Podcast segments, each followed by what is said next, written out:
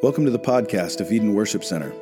We believe that God has perfectly revealed himself through Scripture alone, and that salvation comes by grace alone, from faith alone, in Christ alone, and that everything is for the glory of God alone. So as we study God's unchanging, inerrant word together, ask God to open your eyes, to open your eyes to see yourself and your own sin clearly.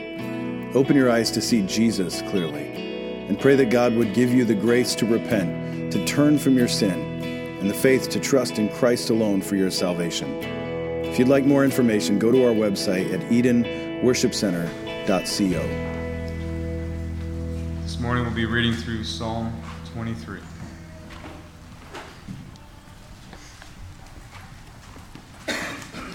A psalm of David. The Lord is my shepherd. I shall not want. He makes me lie down in green pastures. He leads me beside still waters. He restores my soul. He leads me in paths of righteousness for his name's sake. Even though I walk through the valley of the shadow of death, I will fear no evil, for you are with me. Your rod and your staff, they comfort me. You prepare a table before me in the presence of my enemies. You anoint my head with oil, my cup overflows. Surely goodness and mercy shall follow me all the days of my life, and I shall dwell in the house of the Lord forever. Let's pray. Father, we thank you for your word. We thank you for the assurance that we can find in your word. We thank you for how you spoke in it through David. Lord, I pray that we would also find our rest in you.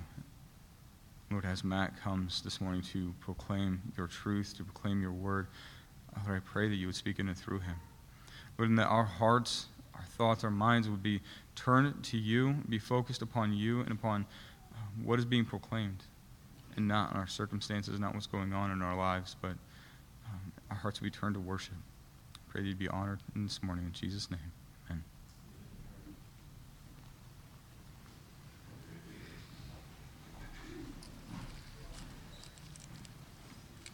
Amen.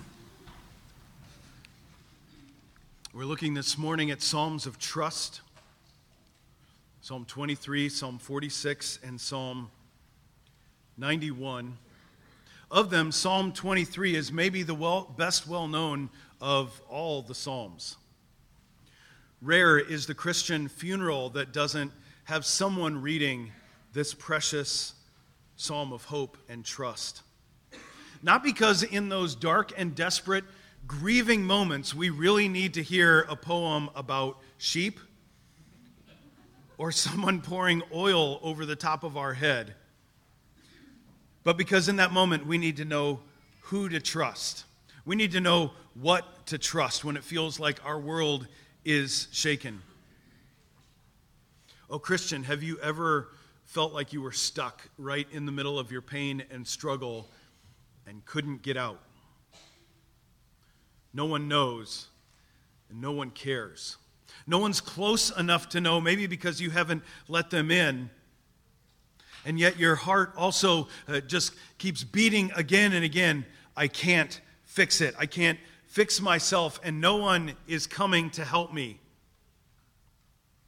Well, today we're going to look at these three Psalms and be reminded that God knows. Be reminded that God cares for his people, that God defends and watches over his people, and that means you and I can trust him. Isaiah 26, verse 3 says, You will keep in perfect peace those whose minds are steadfast because they trust in you. Let's look together at Psalm 23. Uh, I'll confess to you, as uh, one who loves uh, going through and dissecting God's Word, uh, seeing all the connections within God's Word, it, it kind of grieved my heart that we're going to do something different this morning rather than just camping out our entire time in Psalm 23. yet, just to give you a quick overview, he begins with an analogy in which you and I are sheep. And God is the shepherd. it's, an, it's an image, it's a story that we might understand the dynamic of what is happening. In it, God gives us rest in green pastures. God leads us to still waters. He leads us to paths of righteousness. These are all places that God is taking us, and they're all uh, speaking of restoring and restful. As a result, the psalmist says, we lack nothing. I want for nothing. That doesn't mean that we don't want something in this life. But in the sense that we used to use that term, there is nothing in this world that I want. There's nothing in this world that I need that's necessary for my daily life that my good and gracious shepherd has not provided. You can trust him. And therefore, my soul is restored. I want us to just think about that, that contrast of our world versus someone who would say, within the context of that, my soul is at peace, it is cared for, and it is restored. N.T. Wright said of the Hebrew word that's used here for soul, it denotes the inner life, a sense of well being and personal identity. That my inner life is restored. My, my personal identity, which is so broken and marred in this sin filled world, is restored. Oh, how often have we talked with people who did not want the paths of righteousness that the shepherd would lead them on? They did not want to follow the shepherd's leading. And so instead, they followed their own path. Isn't it interesting that the highest good that our world puts forward is to follow your own path? Make your own path, follow your own heart. Self expression is the pinnacle of self worship. And their sinful rebellion against their God and shepherd has uh, echoed again and again, whether it is through media or through education. Follow your heart. Follow your heart. Follow your heart. And where has it led them? Has it led them, as this psalm describes, to peace and rest? Has it led them to feeling like their soul, their inner being, their identity is restored? And here's the resounding answer not even close. Our world is filled with more brokenness than at any other time in America's history. I'm not saying there hasn't been more difficult times, but we live in a time that affirms everyone doing exactly what they want, and we've never had the mental health crisis that we have today. We've never had the suicide crisis that we have today, or the crisis of faith that seems to be everywhere. Let me give you just one example, and I want to give it lovingly and carefully. But when you look at statistics coming out of our high schools, of young people whose soul, whose sense of inner well being and personal identity, they identify their soul as part of the LGBTQ community. Statistics say those children are five times more likely to attempt suicide than their peers. Five times more likely. And what have they been told? Follow your heart not follow the shepherd, follow your heart. Has it led them to peace and rest? Oh, friends, no. Five times more likely to attempt suicide. How does our society then respond to these broken? Don't miss the fact these are boys and girls. These are children who are casualties of our cultural experiment. How do we respond to them? Boys and girls who were made in the image and likeness of God. They respond by saying you can't disagree with their lifestyle or it is hate speech, and you certainly can't call it sin or it is violence against them. And here's why because they are so far from rest. They are so far from peace, so far from having a restored soul that they just might kill themselves if your words make them feel bad about themselves. Friends, that is not a description of those who have been led to a peaceful, restful place. Those are those who have been led into a war zone and left there as children, defenseless. Our society is to blame for that. This is insanity on a national level. We consider this. We live in the most gay affirming time in all of human history. And I use, I use that word gay rather carefully. Uh, there was a time where gay meant happy. And so, to prove how happy it makes you when you follow your own heart, uh, that community has adopted that word. We are the happy community. That's what they are saying. Fast forward 50 years, what is the result? That happy community is now five times more likely to try and kill themselves than everyone else. And yet, everywhere around us, we see uh, a affirming of the homosexual community. I, I want to suggest to us uh, that, that that tendency for self loathing is not because other people have put hatred upon them, it's because their own conscience is condemning them, and we're doing nothing to help them and point them towards hope and rest at all. This is tragic, and one day our nation will stand in judgment because what we are doing to our children. Here is the hope that we should be offering not condemnation, not, not making some sign and, and going on protest that says God hates you. May God bring judgment on churches that do that and that don't offer the hope of the gospel. We live in a sin broken world. Here's what we should be saying we live in a sin broken world, and there is real evil around us. In fact, it's an evil that has broken even us. Our sense of right and wrong, even who we are. Inside, you feel that tension. You feel that questioning of who am I? And when you don't know the answer to that question, or it feels like who you are is wrong, then it's easier to think of dying than going on living like this. And yet, here's what Jesus says not follow your heart, not find a place where you feel so lost that you can't imagine your life going on and so you'd rather die. No, Jesus said in John 10, verse 11, that He is the good shepherd when you feel lost and like dying, He lays down His life for you. Oh, it's the exact opposite of just uh, love and affirm every decision. No, our God has intervened and He has laid His life down for you. All those other voices that you hear in your head and in the world around you talking about love and acceptance, they're literally leaving you feeling like you are dead and hopeless inside. And that's because Jesus said in that same passage in John 10 that all those other voices have come to steal and kill and destroy. But here's his promise to you I came that you may have life and have it more abundantly. Come to Jesus. That should be the heart cry of the church for a broken and sin filled world. That's Psalm 23. Verse 4 Even though I walk through this valley of the shadow of death. Other translations translate that through the darkest valley. I will fear no evil. We've talked about this several weeks in a row that, that Psalm 23 is, is shaped like a V. There, there's 26 words in the first half, and there's 26 words in the second half, and they point us all towards this phrase that's right in the middle For thou art with me. Why is it I can have hope in the midst of darkness? Because God is with me. Not because I'm great and because I have all the answers, because when I'm lost and I'm in the darkness, you are with me.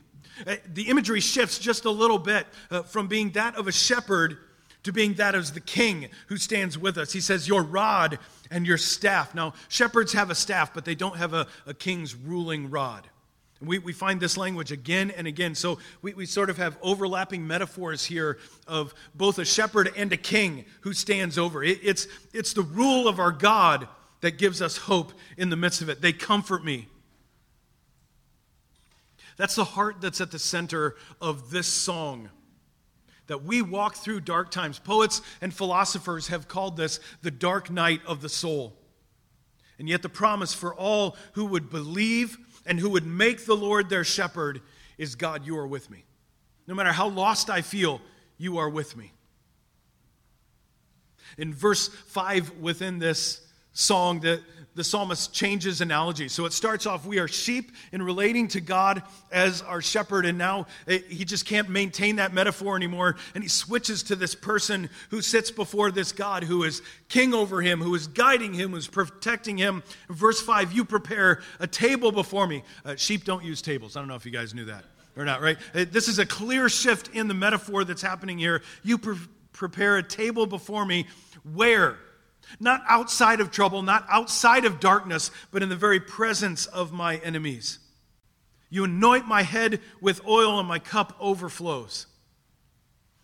We don't have time to develop all of this, but you see some repetition within the scripture of number one, anointing with oil. Uh, as an early medicinal thing, that it would have uh, healing properties for the body being good for the body. But we also see a line in biblical theology we chase throughout Scripture where when someone was anointed by God, they were set apart for the Lord and unto his purposes. This is not just God providing, this is God saying, You're mine. This is God looking in the midst of your darkness and grabbing onto you. Hasn't He done this, Christian, for all of us? In the midst of our darkness and wandering and even rebellion, and He snatched you out of that and said, You're mine. He anoints my head with oil. Not just a little bit of salvation, but my cup overflows. And then he swells into doxology, swells into praise. Surely goodness and mercy shall follow me all the days of my life, and I shall dwell in the house of the Lord forever. Provision, protection, goodness, and mercy come from the gracious hand of our shepherd. But note the promise. Verse 4 reminds us that in the dark valley of this life, God is with me. In my struggle, in my weakness. Come on, Christian, aren't you amazed at times that God chooses to be with you? When, when we struggle, when we lose hope, when all of a sudden our, our loss of hope in our mind spills out with just contaminated words out of our mouth. And we, we just pour it out, usually on those who are closest to us, those that we love. And when we sort of regained and come to our senses, we, we just think, God, I can't believe you put up with me. Oh, surely goodness and mercy will follow me all the days of my life. God's strength, God's protection, instead of darkness, is what is pursuing us eternal glory and light. And he, he ends by saying, And I will be with you forever. He starts by making uh, this incredibly profound thought right in the middle of this psalm that God, in my darkness, you are with me. But that's not where he ends. He says, In the light in which you live, I'm going to one day be with you forever. It's not forever stuck here in darkness, but God is with me. No, outside of that, there is infinite light in the glory of God, and I will be there with you forever. Until that day, we trust our shepherd. Until that day, we trust our king. Look with me at Psalm 46. This psalm could be broken up in its three stanzas to the refuge of God, the city of God, and the works of God. Let's look first at the refuge. Psalm 46 to the choir master of the sons of Korah, according to the Alamoth, a song. God is our refuge and strength, a very present help in trouble. Therefore, because God is a refuge, therefore, because God is strength, therefore, because God is an ever present, He's with us in the midst of our trouble. Those, those three things uh, are actually the same thing. That this is a resounding, this is who our God is. And look at verse 2, what it says it should do in the heart of those who believe in him. Therefore, we will not fear. I remember when 2020, that wondrous and glorious year, was upon us and you started seeing Christians putting Facebook posts and getting t shirts that said faith over fear. Man, that's a great idea, but it's not something that we can conjure up in ourselves. Because look at verse 2. That, it, now, hold on just a second. Before we look at verse 2, let's just make this comment because I, I, think this is important. Uh, Our, uh, when, when COVID hit, our world divided. We live in a really, really uh, culturally isolated bubble here, a very conservative bubble, where most people, right from the beginning in this era, went, the area said, I don't think this uh, pandemic is all that it's cracked up to be. I'm not worried about it. Uh, I'm not going to freak out about it. It's going to be fine. I may be careful, but I'm not going to freak out. Now, in retrospect, you look back and go, I was right. Feels good. Pat yourself on the, on the back if you can. Uh, that's not what this psalm is about. This psalm is about real calamity that overtakes us. Where faith over fear t shirts don't get the job done. Look at this description. Therefore, we will not fear, though what?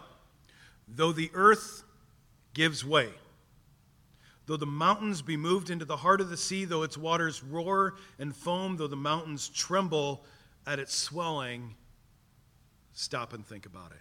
Selah. Stop and meditate. Song begins with the declaration of fact of who our God is. He's a refuge, He's our strength in the midst of trouble. So, why do we so easily get shaken and discouraged? And I, would say it's because in the midst of our trouble, we forget who our God is. We put our hope and our trust in ourselves, in our wisdom, in the wisdom of those who surround us, in the security of those who surround us, in family, in job, in another person, in a church, even in our nation. And therefore, when those things and those people are not either able or willing to save us, we lose hope. But the psalmist here says, Because I know who my God is, therefore we will not fear. But he doesn't say we won't fear because it's not all it's cracked up to be.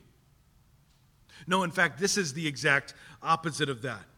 He says we won't fear even though the very earth, the very world in which we live, falls apart that we studied this morning in the adult Sunday school class the life of Job.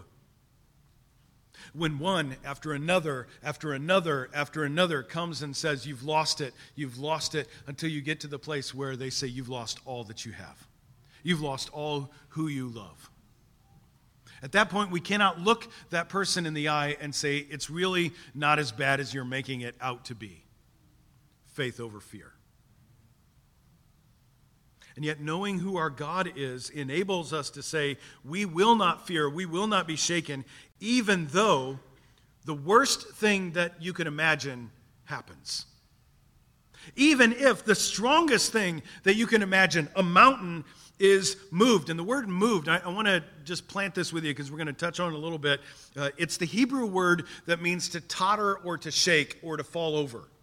But I, I want us to just use the word totter there as if something is just sort of like, like tottering on the edge of disaster, tottering on the edge of falling over into the depths of the sea. And the sea throughout Scripture often resembles uh, chaos. It, it, gives this representation of an evil. In fact, in a lot of ancient religions, uh, the sea was a god of itself, and it was an unpredictable and dangerous god whose main desire was to swallow people up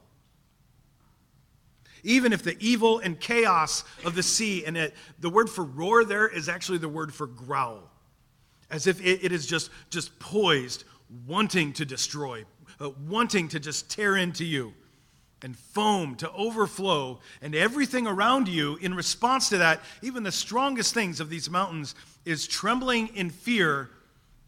The psalmist says, We trust our God. In light of real suffering, in light, in light of real pain and heartache that we go through, we should ask the question how is that possible? Even knowing that our God is who it is, it is who He is, when we look at the world as it is, how is it possible that we trust in the midst of everything being shaken? And here's the answer in verse 4 because there is a river whose streams make glad the city of God. This, illustration of the city of God is this second stanza that we find here, and it's described as a holy habitation of the Most High. God lives there, God is in the midst of this city. She shall not be moved. God will help her when morning dawns. Oh, just consider the truth that our God dwells with his people. So much of ancient religions, we find it uh, again and again throughout Scripture as they believed in these, these foreign gods, these, these local deities. Only if they wanted to reach out and contact this God, uh, we find it as uh, the prophet stands on top of Mount Carmel, and the 450 prophets of Baal are there against him, and he begins to taunt them. Maybe you should shout louder. Maybe your God is on a trip and he's far away from you. My favorite taunt is uh, he says, Perhaps he covereth his feet, uh, which is an old colloquialism for maybe your God's in the bathroom and that's why he can't respond right now. No, our God is not distant from us. Our God dwells in the midst of us. In fact, in the New Testament, as believers in Christ, the Spirit of our God indwells us. Not just near us, not, not just in this building when the church gathers. He is in the building of your heart and soul. And together we are being built into a holy habitation for the Most High as the church of Jesus Christ. Here we have the Old Testament imagery that finds its fulfillment in Revelation 21. I don't know if it sounded familiar to you. There's a river whose streams make glad the city of God, a holy habitation for the Most High. It is going to be echoed and fulfilled in Revelation 21 and 22 that says God is in the midst of this city, this holy habitation, this new Jerusalem. And the city equals his people. That, that's what the analogy is. We are that city. And so it says, we as the church will not be moved. Now, friends, let, let me break the bad news to you. You're going to die. I'm going to die. Uh, there will come a day when none of us who are currently in this room are still living. There may come a day when not a single block of this building still remains stacked on one another, and still on that day, the, G- the church of Jesus Christ will be in full force, growing in the glory of God upon the earth. Oh, that is good news because when a little bit of bad news comes to us as individual blocks, Right? Pink Floyd maybe had it right. You're just another brick in the wall. I know, I know. You can't believe that just happened. But when one of those bricks gets shaken, come on, don't we instantly think, I think the whole thing's fallen down? I, I think the, the whole thing's going to collapse around. How quick when trouble comes to one brick in there and we go, you know what? Maybe God's not good. Maybe the church doesn't care about me. Maybe my family doesn't care about me. Insert maybe whatever after that. How quick are we to forget that it's Jesus Christ who said, I will build my church? It's Jesus Christ who stands guard over his church. Oh, we need to be reminded of that. When we feel moved, we need to be reminded that the promise is that God is in the midst of his city, and it will not be moved. By the way, that word moved is the exact same word that he says, even if the mountains should totter, even if the church should totter, even if the people of God appear like they are tottering on the point of falling over, he says, it will not happen. They will not be moved. They are solid and rooted and anchored in Jesus Christ. Uh, that word is not just to totter, it actually has this idea of being shaken violently. Verse 2 says, Therefore we will not fear, though the earth gives way, though the mountains totter into the heart of the sea. Verse 5 God is in the midst of her, she shall not totter. But look what happens when the evil nations, the, the nations that have rejected God, the, the forces that feel like they're the ones who are going to knock the church over, look what happens when they rage. Psalm 2 actually says their rage is against the Lord and against his anointed. Verse 6 The nations rage, and the kingdoms, you want to guess what that word is? Totter. Oh, it feels like our world is violently shaken and going to fall over. It feels like the church is violently shaken, losing ground in the culture and going to fall over. And here's the promise of God all those nations That Psalm 2 says they're not raging against us, they're raging against God and against Jesus Christ. And he says they will totter. When is that going to happen? When he utters his voice and the earth melts. This is not some cosmic conflict where Jesus is fighting, or as the picture on Facebook has, arm wrestling Satan, and we're not sure who's going to win. No, one word shall fell him. Verse 7 The Lord of hosts is with us, the God of Jacob is our fortress. Selah. Meditate on that. When you feel like your world is falling apart, meditate on the triumph of our God. Martin Luther, the father of the Protestant Reformation, wrote his most famous hymn based on Psalm 46. A mighty fortress is our God. And yet, Luther struggled with anxiety and depression that would so cripple him at times that he could not get out of bed. He would frequently say to his friend Philip Melanchthon when he was feeling as if the entire Protestant Reformation was about to fall apart that one brick of Luther just being shaken, and it, if he is shaken, the whole thing falls apart. friends, this is not just, uh, oh, I'm imagining things are worse than they are. Uh, their friends were being martyred for this Protestant faith. And when he felt like the whole thing would fall apart, he would say, Come, Philip. Let us sing the 46th psalm until a victorious spirit is renewed within us.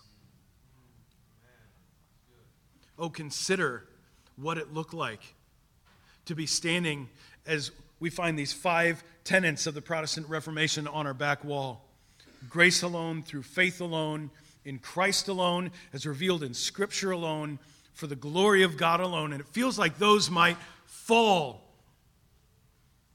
And hypocrisy and heresy might reign in the church. And he would say, Come, let us sing the 46th Psalm and say, Though this world with devils filled, should threaten to undo us. Here, 46 in this. We will not fear, for God has willed his truth to triumph through us. The prince of darkness, Satan himself, is grim, but we tremble not for him. Why is it, church? Because one little word shall fell him, he will totter. John Calvin said of this 46th Psalm, it should be attributed to the siege of Jerusalem that happened in King Hezekiah's time. We find it in 2 Chronicles 32, 2 Kings 19, where God's people are surrounded. The, Assyrians have descended upon them. King Sennacherib is there, uh, going to cut them off, going to starve them out. And the prophets begin to prophesy those who are with us are greater than those who are with them, and the battle belongs to the Lord. And so they pray and they sing. And when they wake up in the morning, locked inside this city, without hope, unable to defend themselves, here's what 2 Kings 19:35 says.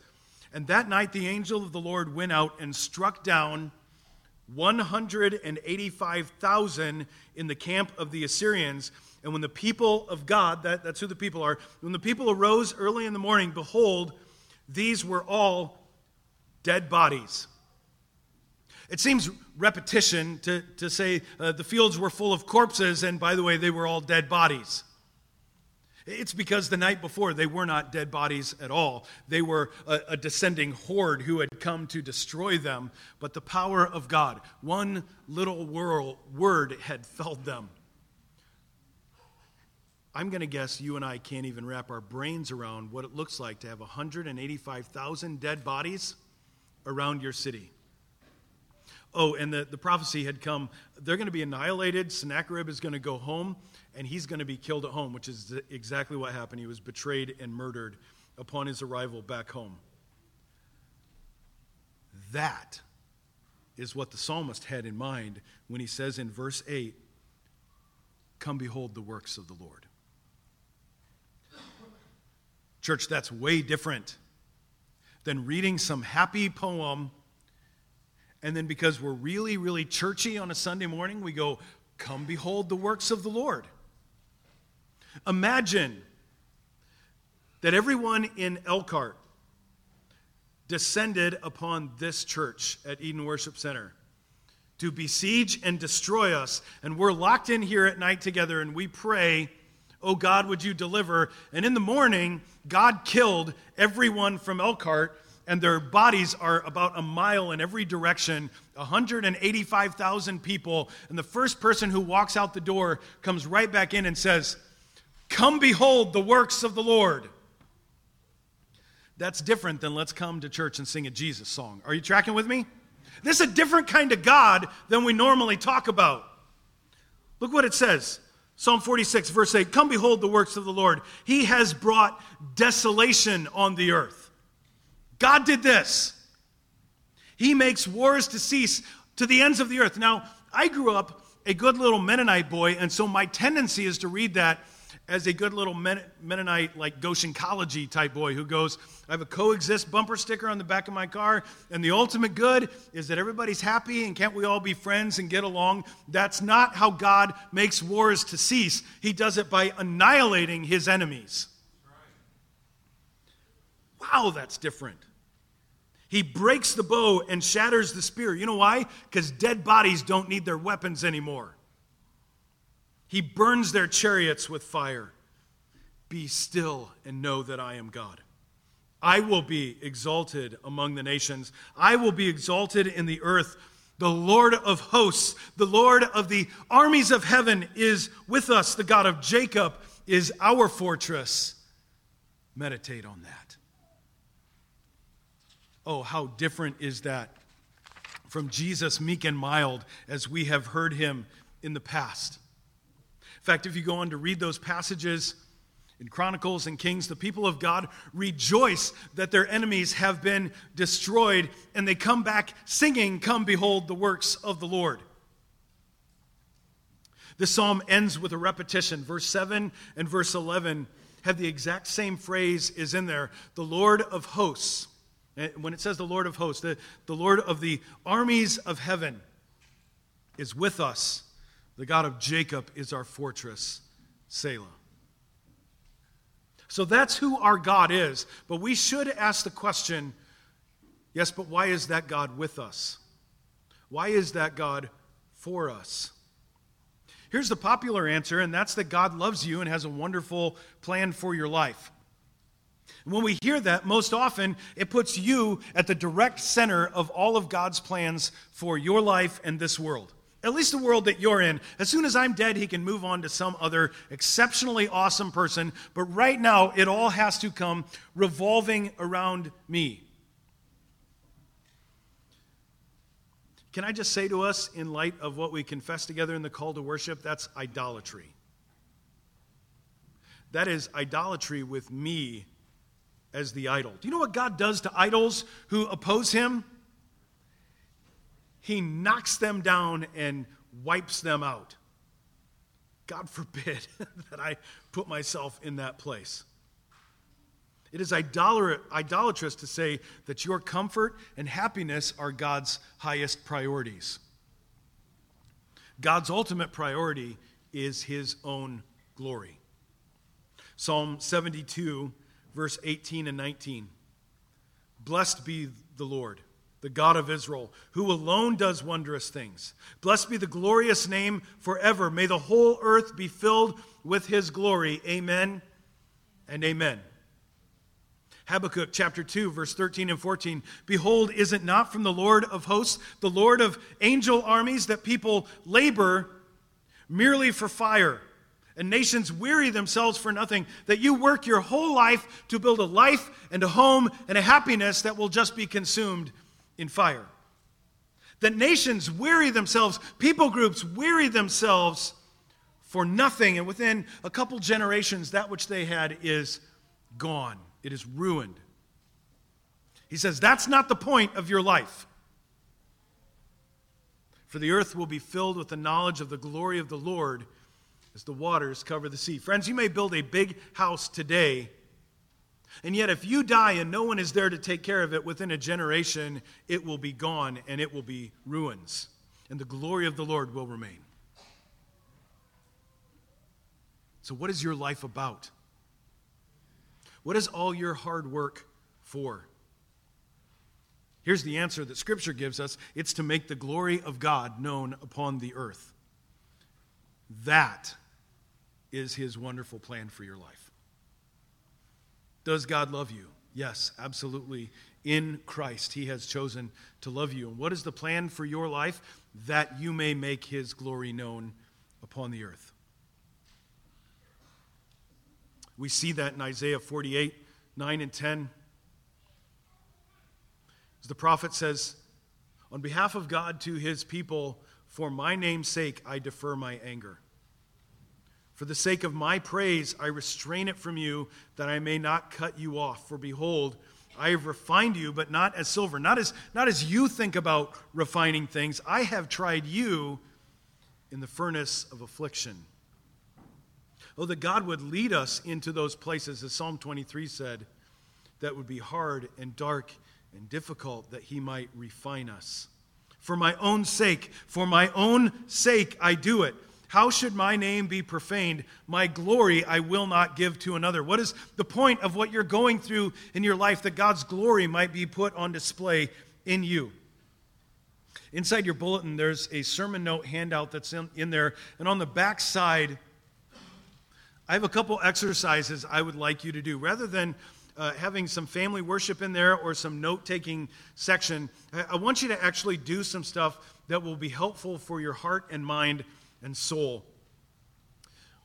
And one of them is I want you to write down 10 ways God has demonstrated his glory in your life. Because you're going to have dark times where it feels like you are shaken, where you are tottering, and then you might be tempted to say, you know what, I don't think God is for me. Let me give you some examples. The glory of his faithfulness by not giving up on me. He's demonstrated the glory of his wisdom by leading me when I didn't know what to do. He's demonstrated the glory of his kindness in calling me to repentance. The glory of his forgiveness when I sinned, the glory of his patience when I strayed, the glory of his provision, the glory of his healing, the glory of his comfort when my world was shaken and my heart was broken.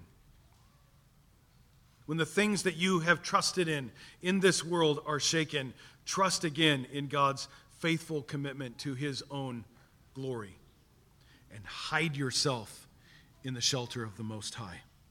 Let's turn together to Psalm 91. For the sake of time, I'm just going to read all the way through Psalm 91. But I want you to listen to the resolute commitment of trust in the Lord as we read this psalm together. And for all who do, for all who fear, oh, the promise that there is no judgment and that they are guarded and delivered. Psalm 91, verse 1 He who dwells in the shelter of the Most High will abide in the shadow of the Almighty. I will say to the Lord, My refuge, my fortress, my God in whom I trust.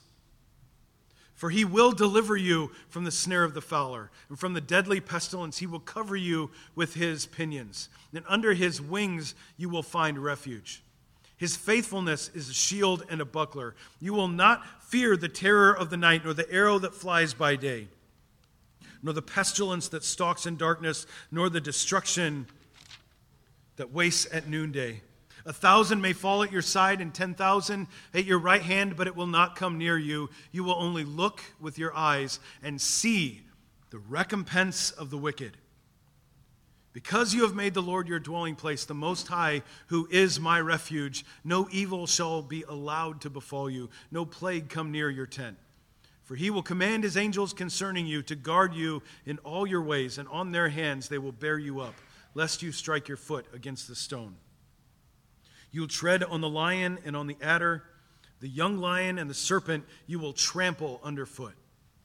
Because he holds fast to me in love, I will deliver him. I will protect him because he knows my name. When he calls to me, I will answer him. I will be with him in trouble. I will rescue him. I will honor him. With long life, I will satisfy him and show him my salvation. Most of us are familiar with the tragic story of the sinking of the Titanic that happened in 1912. Uh, captain Edward Smith became legendary as the captain of that ship for going down with his ship on the Titanic. But he was captain of other ships leading up to that. And six years previous, while captaining the RMS Baltic, he had sent a letter home to his little daughter while serving on that ship. Uh, they actually have that letter at the Titanic Museum in Pigeon Forge. Uh, Daniel and I went with Keith and Tiffany just recently, and I saw the letter, and there's something on there that caught my eye. He wrote, I hope Mother and you and Gladys are well. I shall soon be home. DV, your loving daddy. Here's, here's what struck me back in May of 2020 when all of COVID was breaking out, and we didn't know if several people that we knew were going to die of this, we talked about what it means to be in the Lord's hands and to say, Lord willing, we shall do this or that. And how in times gone by, Christians would include things in their correspondence, and rather than saying, I'm going to do this or I'm going to do that, they would say, Deo volente, Lord willing. I know it was in May of 2020 because rather famously, it was in the first week of May uh, where we were also separate, celebrating uh, Cinco de Mayo as a nation, and that was being bounced around. And then one of the lovely Mormon children mentioned something at home, and they said they were going to do something, and they said, Well, you know, Cinco de Mayo. and John and Kara said, What's this now? Well, you know, Lord willing, Lord willing, we'll do it. Cinco de Mayo. No, no, no, you've confused two things. one is the 5th of May and one is Deo Volente. Even in newspapers, they would say, We're going to host this event. And then parentheses, they would have the abbreviation DV. And when I saw that on the letter, I got excited like a little child. I don't know if you're supposed to get excited in the Titanic Museum, kind of a sober place, uh, a, a, somber uh, thing to go through. And I'm like, I'm taking a picture of this. Uh, consider the captain of a ship from this, this large ship that he is steering, and he says, I'm, I'm hoping to my little girl, I'm going to come and see you. And yet he has enough of a faith within him to say, That is if the Lord wills. There was something of faith behind this man, and fast forward six years, wanting to see the same wife, wanting to see the same daughter on that night in 1912. It was the same desire, Lord willing, but what happened? What happened to Psalm 91, verse 7? A thousand may fall at your side and 10,000 at your right hand, but it will not come near you. Well, it wasn't 10,000, but Captain Smith was one of 1,534 who drowned in the icy water that night. Did God not keep his promise? Was God not faithful? Psalm 91, verse 10 says, No evil shall befall you, and no plague come near your tent. Uh, there's two words in there that I, I think are helpful in uh, deciphering and decoding what's going on here. Number one, it's evil, it is curse that is coming upon you, and plague. And when you, when you look at plague throughout Scripture, again and again, it is sent as God's judgment on evil. It is God's judgment on those who would do wicked. This doesn't mean that nothing bad is going to ever happen to Christians. I remember 20 years ago, there was, uh, as often happens, a, a, bout of flu going around, and uh, one of the elders of our church, as I was starting to come down with something, uh, he got right in my face and he said, No evil shall befall you, and no plague come near your tent. I said, Amen, I agree, but I don't think I have the plague, I think I have the flu. this doesn't mean that Christians won't ever get sick. It doesn't mean that Christians won't experience bad things. Uh, you guys are good proof of that. We've had all kinds of hard and difficult things that we walk through. Why? Because we live in a sin broken world. Verse 8 actually gives us the clue to understanding this, to getting on the right track. Here's the problem it goes back to God slaying his enemies. We have so sanitized God, we have sissified God as to make him only nice and only kind. He's basically nothing more than a glorified Santa Claus. We have no sense of a God who would defend his people by slaying 185,000.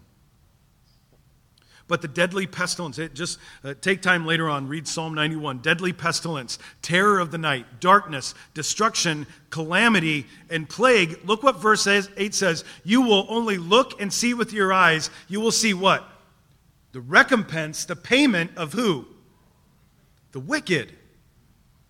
This is God's judgment upon those who have rejected and rebelled against him. And he says, when it comes to the wrath and the judgment of God, Romans chapter 1 says that the wicked who know the truth of God suppress the truth and they are storing up wrath for themselves. He says, of that wrath, you will have no part of it. You will never stand under the wrathful condemnation of God as a believer. No, instead, verse 11, he will command his angels concerning you to guard you in all your ways. By the way, that's the same verse that Satan would use to tempt Jesus in Matthew 4, verse 5 through 7. Jesus, who was the one true, as verse 14 says here, because he holds fast to me in love, I'll deliver him. Jesus, the promise right from the beginning of Genesis that we find in verse 13 that says, You will tread upon the serpent, you will trample him underfoot. Isn't that the promise that God gave to Adam and Eve right at the beginning? But the seed of woman will crush his head. And yet it seems like some not so nice things happened to Jesus, doesn't it? Look what Jesus said to his followers. Turn with me to Luke chapter 21. We're almost done. This is super important. In fact, we're, we're going to spend a little extra time on this uh, because I, I believe this is important for your souls and the care of your souls. Luke 21, beginning in verse 16, Jesus is talking to his disciples of what they should expect. Within the context that Psalm 91 still applies to them, uh, it will not come near to you. Here's what he says Luke 16, uh, Luke 21, verse 16. You will be delivered up even by parents and brothers and relatives and friends, and some of you they will put to death. You will be hated by all for my name's sake, but look at verse 18, but not a hair of your head will perish. How do those two things sit together at the same time? Well, it only happens if this is not about your safety and comfort. Jesus isn't promising you a life free of suffering. He isn't promising you your best life now. So, what is it all about? Uh, go back up in Luke 21 to verse 12 and 13. Right? You said you'll be, you'll be delivered over, you'll be taken, you'll be arrested, you'll be betrayed. You'll be dragged before the courts. But verse 12, but before all this, they will lay their hands on you and persecute you, delivering you up to the synagogues and to prisons. You will be brought before kings and governors for my name's sake. This will be your opportunity to, come on, read it in your scripture, bear witness, to testify to the glory of God on the earth. Oh, if you're familiar at all with the word witness, you'll know that in the Greek, he says, This is your opportunity to martyr. To bear witness. That it got used so much in the early church. We are bearing witness to the glory of Jesus Christ to the place where it costs us our life, that it became associated with those who would die for that which they believe. This is an opportunity to declare the glory of God. This moment, when you're in the midst of struggling and darkness, is an opportunity for God's glory to be put on display in me. On that handout that you have, uh, I hope that you keep that forever. It, you'll find that phrase, this moment is an opportunity for God's glory to be put on display in me. When you find yourself in that dark night of the soul, pull this paper out of your Bible. Be reminded that Jesus is the good shepherd who cares for his sheep. Be reminded that Jesus was punished on the cross for the sins of his sheep. Isaiah 53 4 through 6 says, Surely he has borne our griefs, carried our sorrows, yet we esteemed him stricken and smitten by God and afflicted. But he was pierced for our transgressions, crushed for our iniquities. Upon him was the chastisement, the beating that brought us peace, and with his wounds we are healed. All we, back to Psalm 23, like sheep have gone astray. We've turned each one to his own way. But rather than dealing severely with us, the Lord has laid on him the iniquity of us all. Oh, Jesus knows and cares for his people. Jesus defends and watches over his people. That means you can trust him. In fact, it's more than just a good idea, it is the command of Scripture put your trust in him. Yet here's what we find in Psalm 91. Many Christians, even Christians in this room this morning, miss out on the blessing of living under the shelter of the Almighty because they choose to live outside of it. If that's, if that's you this morning, maybe you think, I do need God for salvation. I do need God at least periodically on a Sunday morning, but the rest of my life, I've got it. I'm smart, I'm capable, I will keep all the pieces of my life together. Jesus, thank you very much for saving my soul. I think we're done here. Back to the illustration at the beginning. Therefore, you don't find rest for your soul. You don't find peace for your soul. You live frustrated, angry, and depressed. Oh, if that's you, hear the call today Come and rest yourself in Him. To say with Psalm 91, verse 1 and 2, I will be the one who dwells in the shelter of the Most High. Not just shows up on a Sunday morning and kind of nods along with it. I will live under the shelter of the Most High God. I will abide in the shadow of the Almighty. I will say to the Lord, God, you're my refuge. You're the place I run. You're my fortress. You're my God in whom I trust. That sermon handout, that card that you have there, has some verses. It says, This is an opportunity for God's glory to be put on display within me. And then it has that verse broken out. One of the things that, as a chaplain, that we encourage first responders to do who get in situations where they feel overwhelmed. In fact, the military uh, uses this in training of their people is to do what they call combat breathing. And it's just four count of a deep breath in and then holding it, two, three, four, and then four count of that deep breath out and then holding it, two, three, four, Remember when you were a little kid and something happened and you came running in the house and you were all out of breath and you couldn't say what was going on? And what did your mom say to you? Take a deep breath. All right, one more time. Tell me what's going on. She knew that there was something in just taking deep breath that just calms our hearts down. How much better when our souls feel overwhelmed and we pull this out and we say something like, I will be the one who dwells in the shelter of the Most High. I will be the one who abides in the shadow of the Almighty. I will say of the Lord, You're my refuge, you're my fortress, you're the God in whom I trust.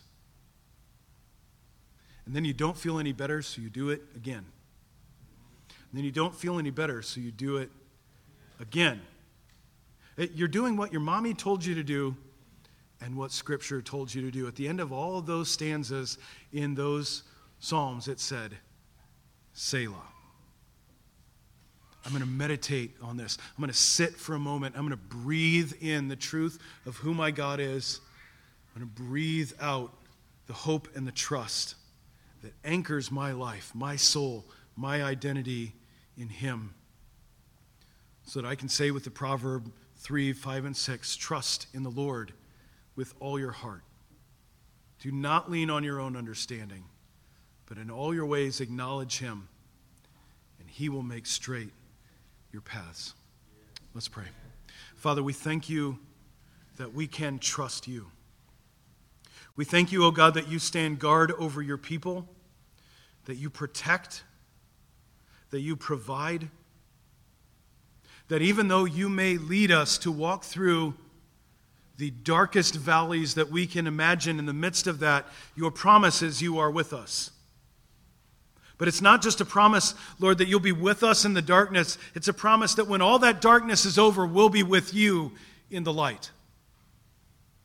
And until that day comes, we say, Oh God, I will put my hope and my trust in you. And in the moments when I forget, oh God, would you use something like this simple tool in front of us to remind us to say, even to our own souls, I must dwell in the shelter of the Most High. I must abide under the shadow of the Almighty. I will run to Him. I will hide myself in Him. Lord, I pray for weary Christians who are here this morning, who feel like they don't even have the strength to do that. Oh God, when they do not, would you be the one who spreads your great wings out and gathers them to yourself? Would you hide them under the shelter of your great power? Would you feel them again with strength that doesn't come from them? It doesn't belong to them. It is the strength of your Holy Spirit that indwells them. Lord, and for those who are here this morning who do not know you, who do not trust you, I pray, oh God, that you would pursue them and overtake them until they can see nothing else than your great and glorious power to save. Oh God, we are your people. We live in an uncertain world, but we say our hope and our trust is in you.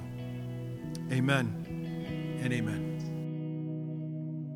Thanks for joining our podcast. We pray that God would bless you and strengthen you through His Word. If you'd like to find out more about EWC, or give tithes and offerings in support of this ministry, visit our website at EdenWorshipCenter.co.